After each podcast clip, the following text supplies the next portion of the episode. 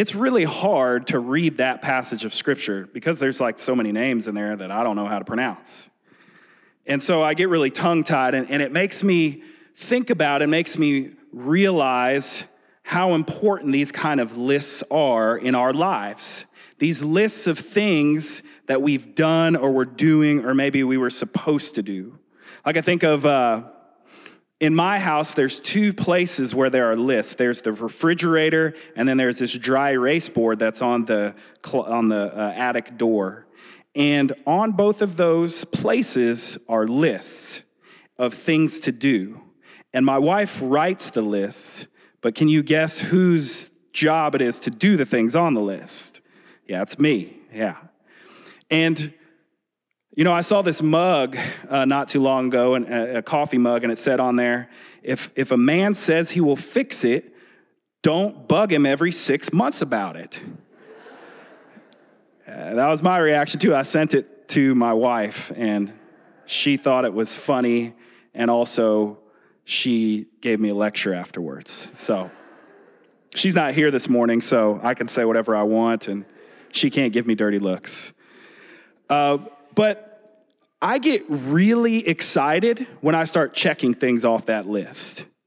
Now, this could be if you're a kid too, like if you got a chore list and your parents are always kind of like hassling you about the chore list, and then you get this like 15 minutes of courage and you just go for it. You just start knocking stuff out. Like everything sort of hits right. You had enough sleep. It's sunny outside, but it's not too sunny to where you want to go outside and do stuff.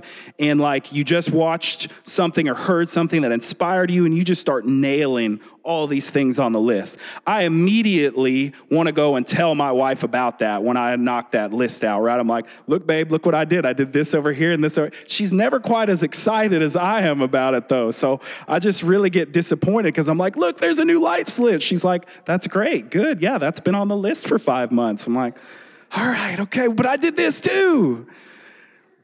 Paul, if he was to make a list just based on this passage, it'd be pretty impressive.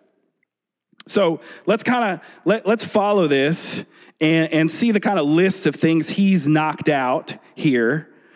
Let's just call it what I did last month. Right? So, first, he left the brothers in Corinth and sailed for Syria. He was accompanied by Priscilla and Aquila. Then he arrived at Ephesus. He reasoned with the Jews. He left Priscilla and Aquila there with the church.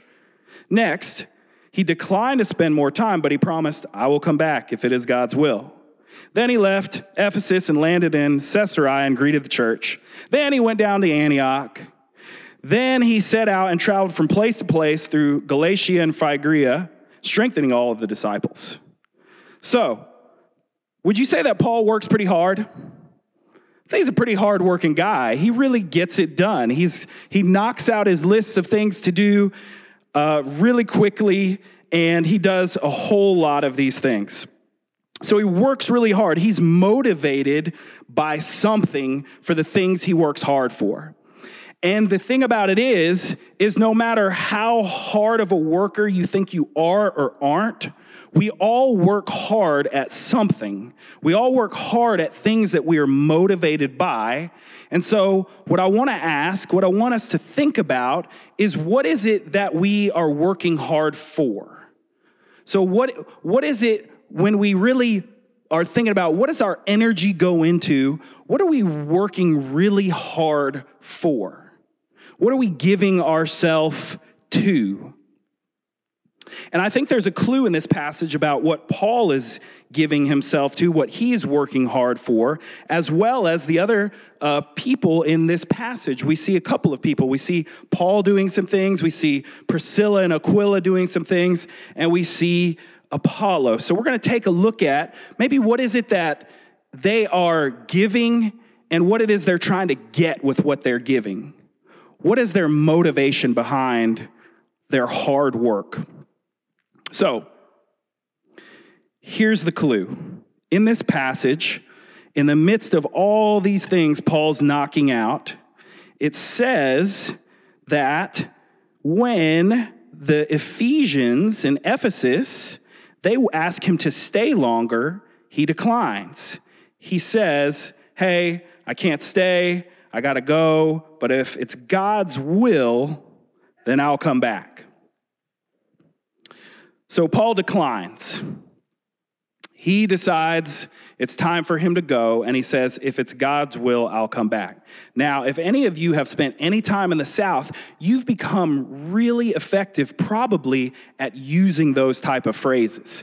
Those type of phrases like, Well, if it's God's will, then we'll get back together. Or if it's God's will, I'll get that job or that fancy car that I like. But I wonder what Paul meant by it, because there's a lot of possibilities of what he could mean. We don't know, we don't see directly his intentions here in the text. Luke doesn't just give it to us and say, this is what Paul was thinking when he did this.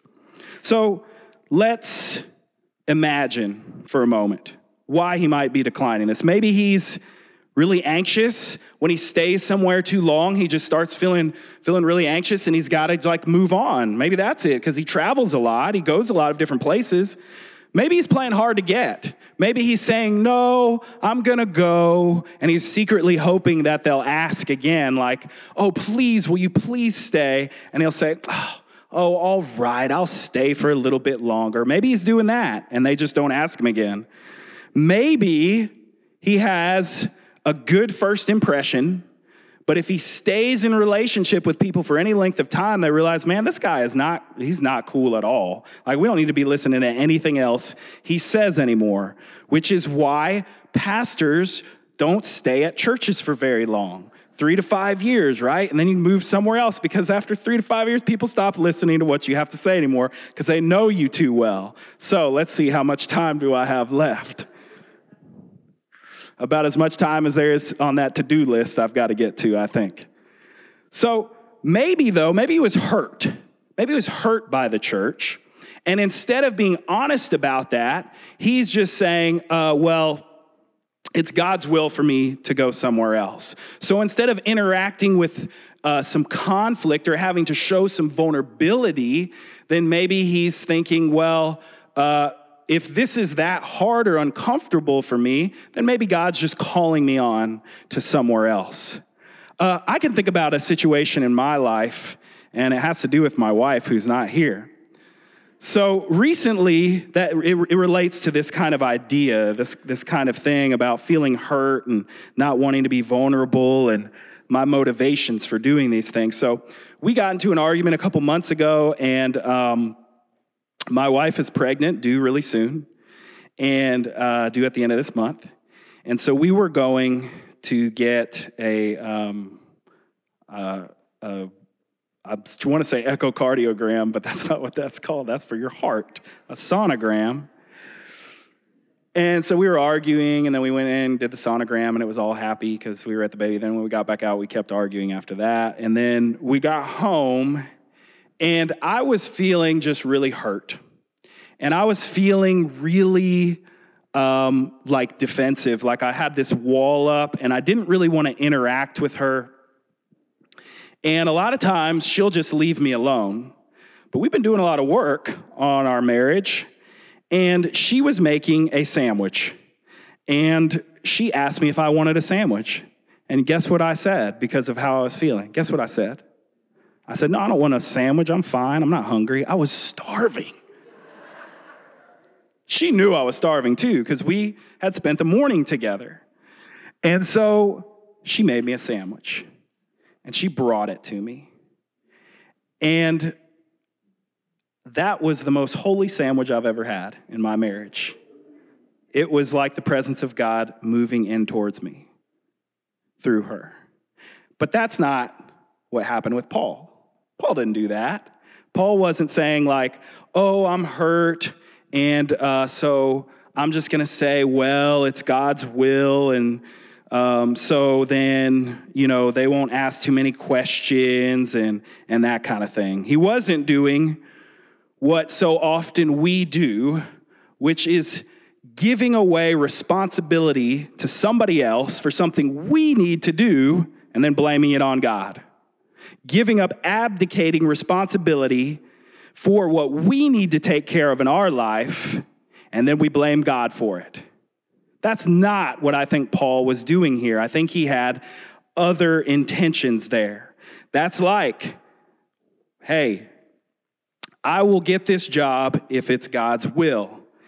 even though I'm not doing anything to make that happen.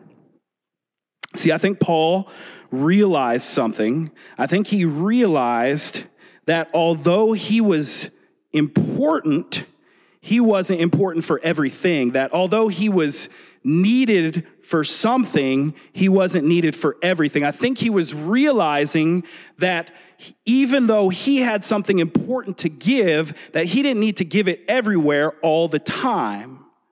I think that what he realized is something we need to realize as well that you aren't and I am not needed for everything, but you can make a difference in some things. So he felt like he could go, that he was free to leave because he knew he was not big, but he was still a big deal. That's something we say at Christ City. You're not big, but you're a big deal. Actually, I want you to turn to your neighbor right now and you tell them, You're not big. Go ahead. But you're a big deal. So that is what Paul understood. He knew that you aren't needed for everything, but you can make a big difference in some things. That God can be everywhere, but Paul cannot. Or like the old folks used to say, God is God all by himself. None of y'all, none of y'all are with me right now. Give me an amen, somebody. Somebody give me an amen. So, what does this have to do with this idea of how we give and receive. It has, it has everything to do with it. Because here's the thing in life, some of us think, some of us think that we need to be there for things to happen. That if we're not there, that everything is going to fall apart. Some of us think the opposite, actually, that it doesn't matter if I'm there or not. Things are going to happen the same way, regardless of if I'm there or not. Now, both of these equations come from the same belief. They come from the belief that God is a very small God they come from the belief that God is a very small God. If you think you've got to be there to make something happen, to make sure things don't fall apart, to make sure that people can do their jobs, unless you're the manager, you should think that, right? Or in your family that your husband or your wife can't do anything right, then you have a belief of a very small God. That God can only use you, but he can't use somebody else to do something similar to what you can do. You're not big, but you are a big deal. You have something to contribute, but you don't contribute everything that's needed. And then some of us, we, we think God is small because we think that while there's other people who have something to contribute, that somehow God skipped over me, that I didn't get the important things, the important tools that are needed. But Paul didn't think that way because he was able to leave Ephesus. He was able to move on and say, Y'all gonna be straight. You gonna be all right. I can't do everything. And in fact, I'm leaving a couple folks with you. I'm leaving Priscilla and Aquila, and they know what's up. They can help you get to where you need to be. So I might send y'all a letter and it might make it into the New Testament, but hey, I'm humble about it, all right? He didn't know it was going to be in the New Testament. He was just writing a letter because he didn't need to be everywhere all at the same time. Maybe some of y'all need to write a letter. Just no, I'm just kidding. Um, so think about this. This is the job of a parent. This is the job of a parent to say, I am important in this other person's life, but at some point, these folks got to be able to do some things without me there. Uh, imagine though if if Jesus had been a helicopter parent. If if he said, "Okay, I rose from the dead, you guys got the Holy Spirit and everything. I'm I'm gonna I'm gonna go, but I think I need to check in on you guys. So Peter starts preaching. All of a sudden, Jesus shows up. He's like, No, not like that, Peter. Don't let, let me handle this, Peter. You sit down for a minute, okay? I'm going to take care of this. Y'all want to hear about why I'm the Messiah? Here I am. Boom, I'm going to heal somebody over here too, okay? Now, now go ahead, Peter. And Peter starts talking again. All of a sudden, oh, Jesus interrupts him again. Imagine that. I want you to think about in your life are there situations that you do that or that you're letting somebody do that to you all the time? That you think God is so small that you've got to give everything in that situation. Or you think that God is so small that somebody else has to give it and you don't have anything important to contribute to that situation. You wouldn't leave Ephesus. You might have never been in Ephesus if that's the situation. You might have never left home. You might have never got out of your comfort zone. Now, here's what I don't want anybody to hear me say that you need to be moving around all the time, right? Some of us, we need to leave. We need to do something different. We need to allow other people to handle this thing. We think we're the only person in the world that can handle it. And we need to move on and let somebody else grow up. Let somebody else be what God made them to be. But others of us, we just need to sit still for a minute and actually be with ourselves and realize how little it is that we trust God with anything at all in our life.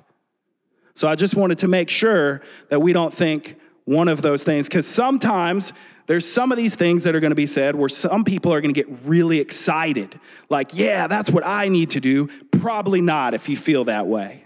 If you feel some fear, if you feel some fear about it, like, oh man, I've been, I, I, have, I've been giving away my responsibility. I have, I've been using God to say, hey, well, it's just that way because God wills it that way. If you feel a little bit of fear or uncomfortableness as you think about a situation like that, a relationship in your life, a job in your life, then there might be some action that you need to take. There might be some action that I need to take. I think that's why Paul was able to say it's God's will, because you know what he did? He, um, he said to the Ephesians, It's God's will if I return. But you know, Paul made a lot of plans for himself, didn't he? Did he not make a lot of plans? We just looked at his list of plans. I, I, I, didn't hear in the passage God telling him to go to all of these places one by one, that God was his wife, Becky, giving him the to do list and he was just checking it off. He made some decisions. So, how is it that Paul can say that? That he could say that um, it's, it'll be God's will if I return. Because he knew, he knew that God was in charge of the overall circumstances of his life, but in the midst of that, he still had to make tough decisions. He still had to make decisions that would impact his future, and that he had to take responsibility for those things. He had a maturity about him. He had a maturity about knowing how much to give say it like this Maturity for a believer is knowing how much and for how long my contribution is needed. How long and for how much, or I said that backwards, how much and for how long my contribution is needed. I want you to think about your life. I want you to think about the things that you have claimed responsibility for. Do you need to keep doing that? And do you need to do that as much? Do you need to let God be God all by himself? If we're honest, we should find, if we look deep within ourselves, plenty of those situations. We didn't know when it's time to step up and when it's time to back off. You see, if I was in Ephesus and they said that to me, I would say, oh, oh you really want me to stay? You really do? I'm gonna stay. I'll, I'll stay. How long you want me to stay for?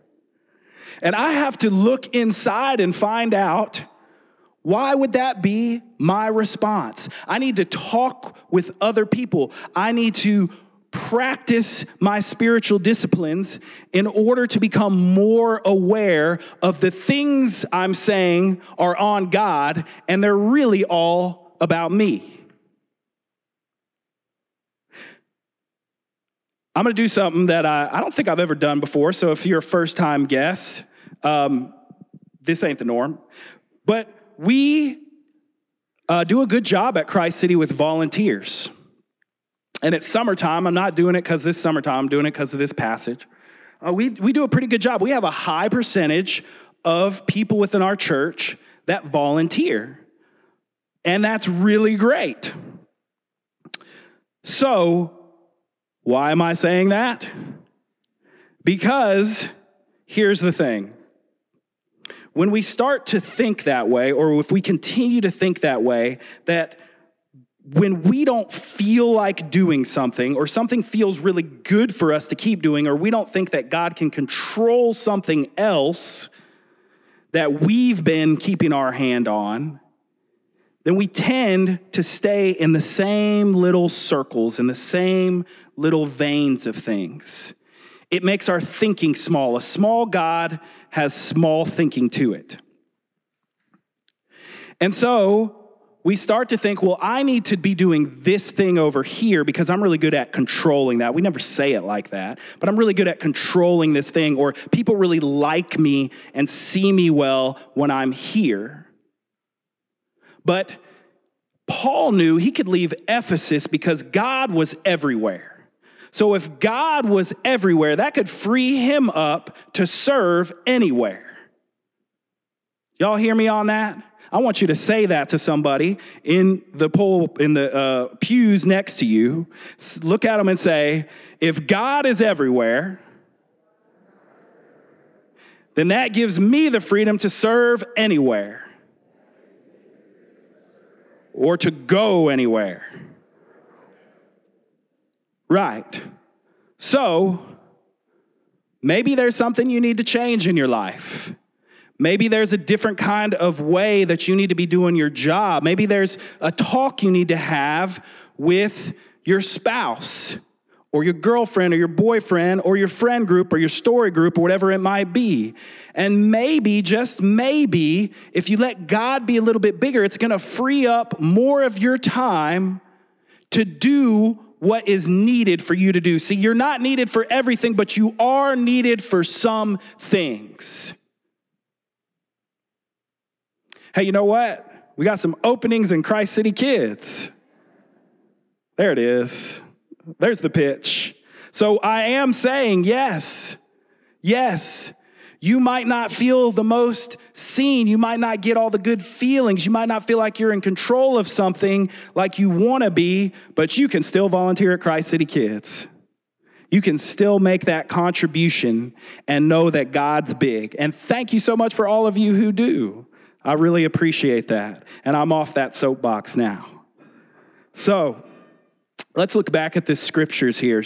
Uh, uh, let's look at verse 23 together.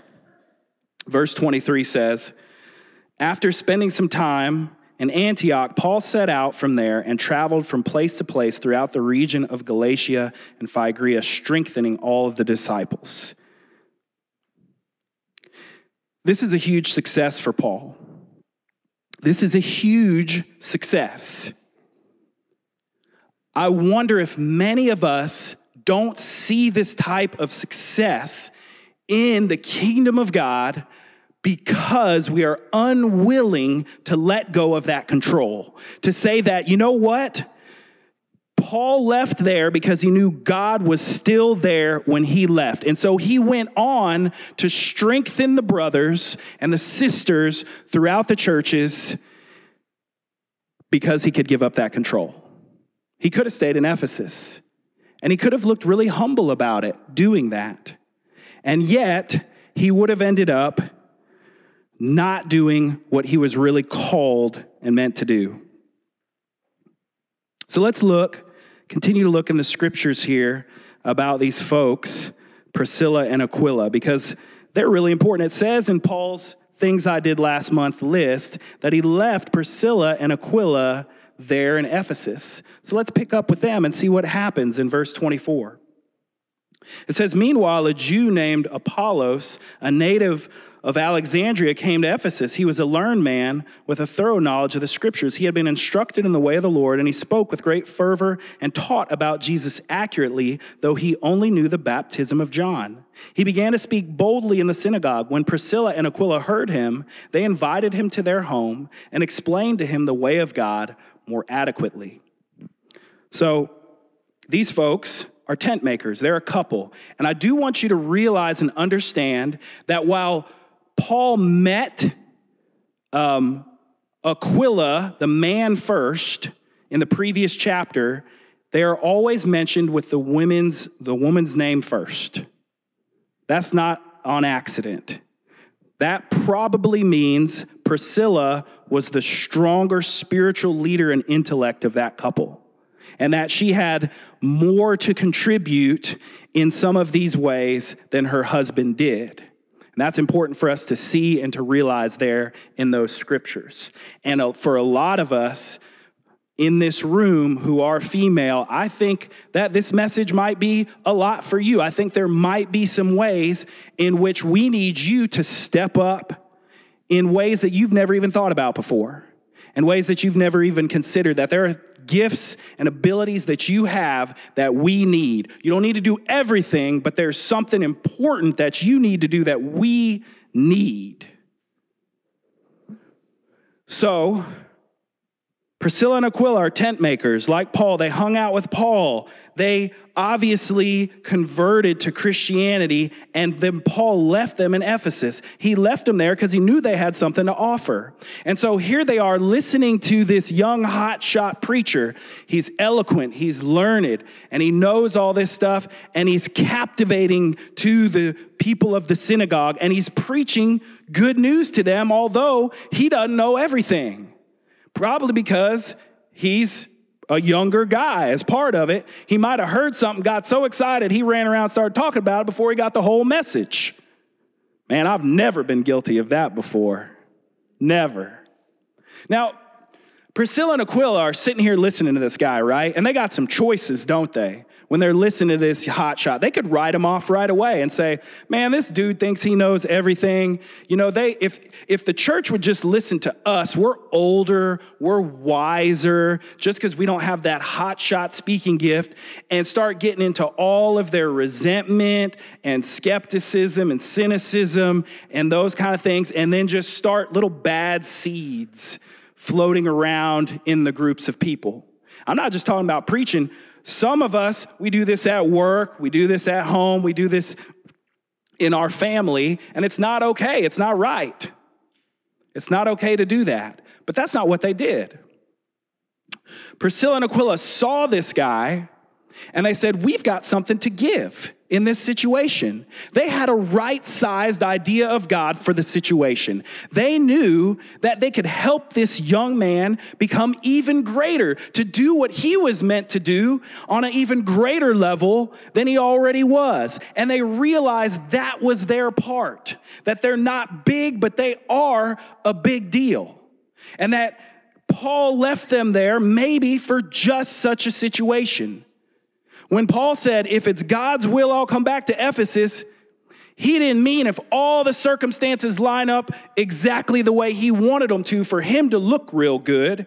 He just meant, and he just knew what Priscilla and Aquila knew, that sometimes the circumstances don't look anything the way you want them to. You're not in the position you want to be in, but there's a work that God has for you to do in that situation that you are in. Does somebody hear me right now? Somebody give me an amen. We're going to wake up this morning, Christ City.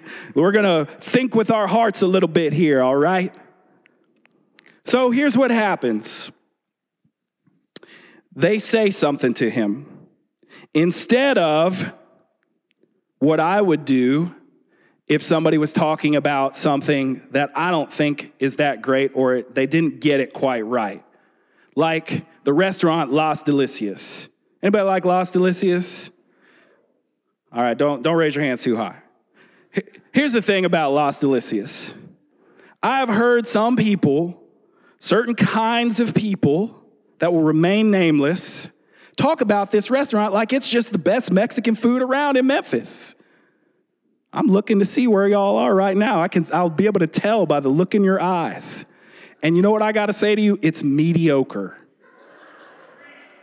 It is mediocre Mexican food. And if you weren't awake, you are now because Mexican food is very serious in Memphis, Tennessee.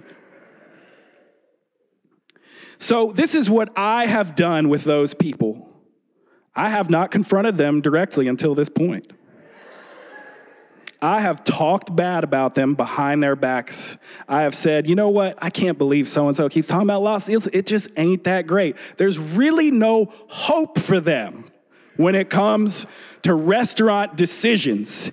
And I will do whatever I can to get out of having to let them pick where I go to eat because I got two kids, five and three, and I'm about to take it that lightly where I get to go out to eat when I get to go out to eat.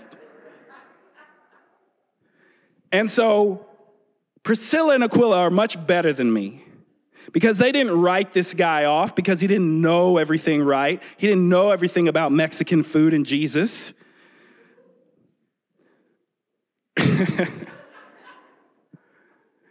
they said, I've got something to offer. We have something to offer. And they took him aside to, to instruct him and teach him the ways of the gospel and the Messiah in a more accurate and truthful way. Why don't we do this? Why are we afraid of these kind of confrontations so often where you might say to yourself in your toxic shame, I've got something to contribute here, but those folks are such superstars or they are so good at what they do. I don't think what I have to contribute, I don't think what, what I might be able to illuminate for them is something I should say directly to them. I'm gonna talk about it, I'm gonna tell everybody else about it, and I'm gonna make sure everybody knows the weakness or the hole in that great person's blind spot area, but I'm not gonna talk to them because we don't wanna get hurt. We don't wanna put ourselves in a vulnerable situation because you could get hurt. That person could hurt you bad. I remember being a young person and trying to say something and it not going well and it hurt and it took me years to get over the, some of those things that happened in my life. But what happened on the other side of that is my God got bigger. Because when we don't when we don't make the decision to talk and say something out loud about that situation where we don't have everything to contribute, but we do have something to contribute, we're believing that lie again. That God isn't big enough for me to have a meaningful part in this scenario, in this relationship, because it's not what I want it to look like. It's too uncomfortable. It takes too much of my free time. And so it must not be from God. If Paul had thought that way, dude would have never left Jerusalem. He would have just stayed around where it was comfortable, where people liked what he had to say, where they were already Christians, where they already could, could gel with everything that he was talking about and the way he was talking about it. Some of us will do that our whole lives and will blame God for it. We will miss dramatic, life transforming opportunities and we'll say it wasn't God's will. What is that? What is that passion you stuffed down a long time ago because you had so much hurt around it? And you chalked it up to being just not God's will for your life. What would it mean to take that back out and to see what it felt like to pursue that against all odds? With doors closing left and right, where you would have said, Well, it's just not God's will. And instead, you, you said that God has put this passion and this desire in me to make this world a better place, and nothing and no one will stop me from doing that thing. What would it look like in your life? Imagine where you will be 20 years from now if that's the way that you talk about God's will in your life. Yes, if God's will, let it be done. And in the meantime, I'm busting down every single door that gets in the way of the convictions and the passions to help and to make this world a better place, what would that look like for you? It might sound kind of unexciting, like Priscilla and Aquila. But because of their faithfulness, because of their courage, their filledness with the faith and the bigness of God, they reached out to Apollos. And look at what happens in verse 27 and 28, the last two verses in this passage. When Apollos wanted to go to Achaia, the brothers encouraged him and wrote to the disciples there to welcome him. So Apollos goes from, from, the, from the elders of the community, people saying, mm, he doesn't quite got the whole message, to this same community writing the dude letters of recommendation. This story could have gone very, very differently if Priscilla and Aquila were immature in how they understood who God was. So it's not just your story that's being affected by this, not at all. Because Apollos goes on as we read in this passage, he says, it says in verse uh, the second part of verse 28 on arriving, he was a great help to those who by grace had believed. For he vigorously refuted the Jews in public debate, proving from the scriptures that Jesus was the Christ. He could not have done that without the powerful help of Priscilla and Aquila. He could not have done that if he didn't have the humility to listen to them. Because here what, here's what Apollos had to know he had to know for himself that while he had these gifts and these abilities as a teacher and a speaker and one who had had the privilege and the opportunity to learn as he had, that he was not big. He was a big deal. And so he knew that he still had things to learn and that God wasn't just working in him, God is working everywhere at all times and all people. There could be somebody that you don't respect, that you don't like, and you don't think they have anything to teach you, and God will speak straight through their mouth to you. Will you listen or will you ignore it and stay in your petty little circles and not get out into the wide blue that God is calling you to? And again, I'm not talking about travel. It could be travel for you, but it probably isn't. It's probably stuff you got to do in here and right out here. So we've got Paul who can say, You guys are going to be good.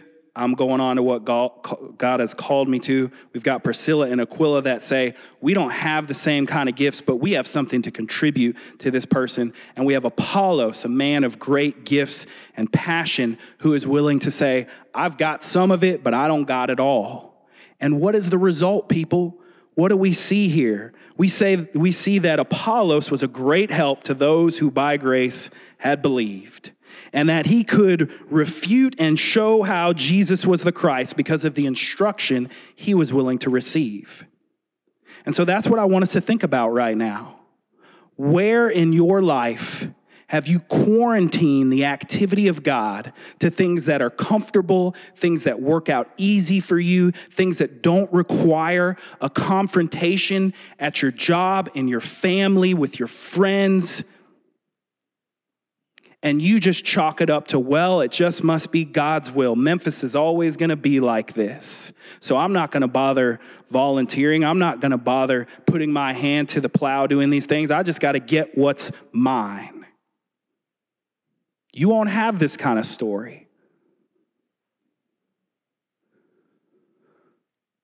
So I want to challenge you as we close to believe in the bigness of God. That whatever size you've thought He is, He's bigger. And that's good news for you and anyone who's in the vicinity of you the more you believe that because you have something important to give. You don't have everything to give, but you have something to give, and it's very important. As we get ready to take communion together uh, this morning, um, Diane uh, felt uh, God giving her a message that there are people here this morning who have some long lasting and have lived with for a long time heartbreak and heartache. And that maybe you can't believe any of that because the scars on your heart have blocked out the ability to believe in those things. We want to pray for you this morning after communion. We will have people to the right and the left, as we always do, to pray for you. And I want you to have the courage to ask for prayer. I want you to have the courage to believe in a bigger God to say, Well, I'm going to go home and pray about it. How's that worked for you so far? If you've been carrying those scars for a long time, then it isn't working and you need help. And that's the beautiful blessing of the people of God gathered together. So let me pray for us. And I, I, I want us to, I want to see people reaching out and asking for prayer. I know I'm not the only one who's ever had a broken, sad heart before. I'm not saying it has to be because you broke up with somebody or anything like that. It could be, but doesn't have to be. But just that you get prayer and that you open up about those things and find healing, a road to healing in your life. So let's pray together. Lord, I thank you so much for the table where you remind us as we come to receive that we're not everywhere and we can't do everything, but you meet us everywhere and you meet us at this table of fellowship where you provide for us a place to be reminded of how much you love us and how much you are there for us in the midst of difficult decisions. And so I pray as we come to the table this morning, as we ingest the bread and the wine, that we would be encouraged about the bigness of who you are as we walk around in your presence and your presence within us. In Jesus' name, amen.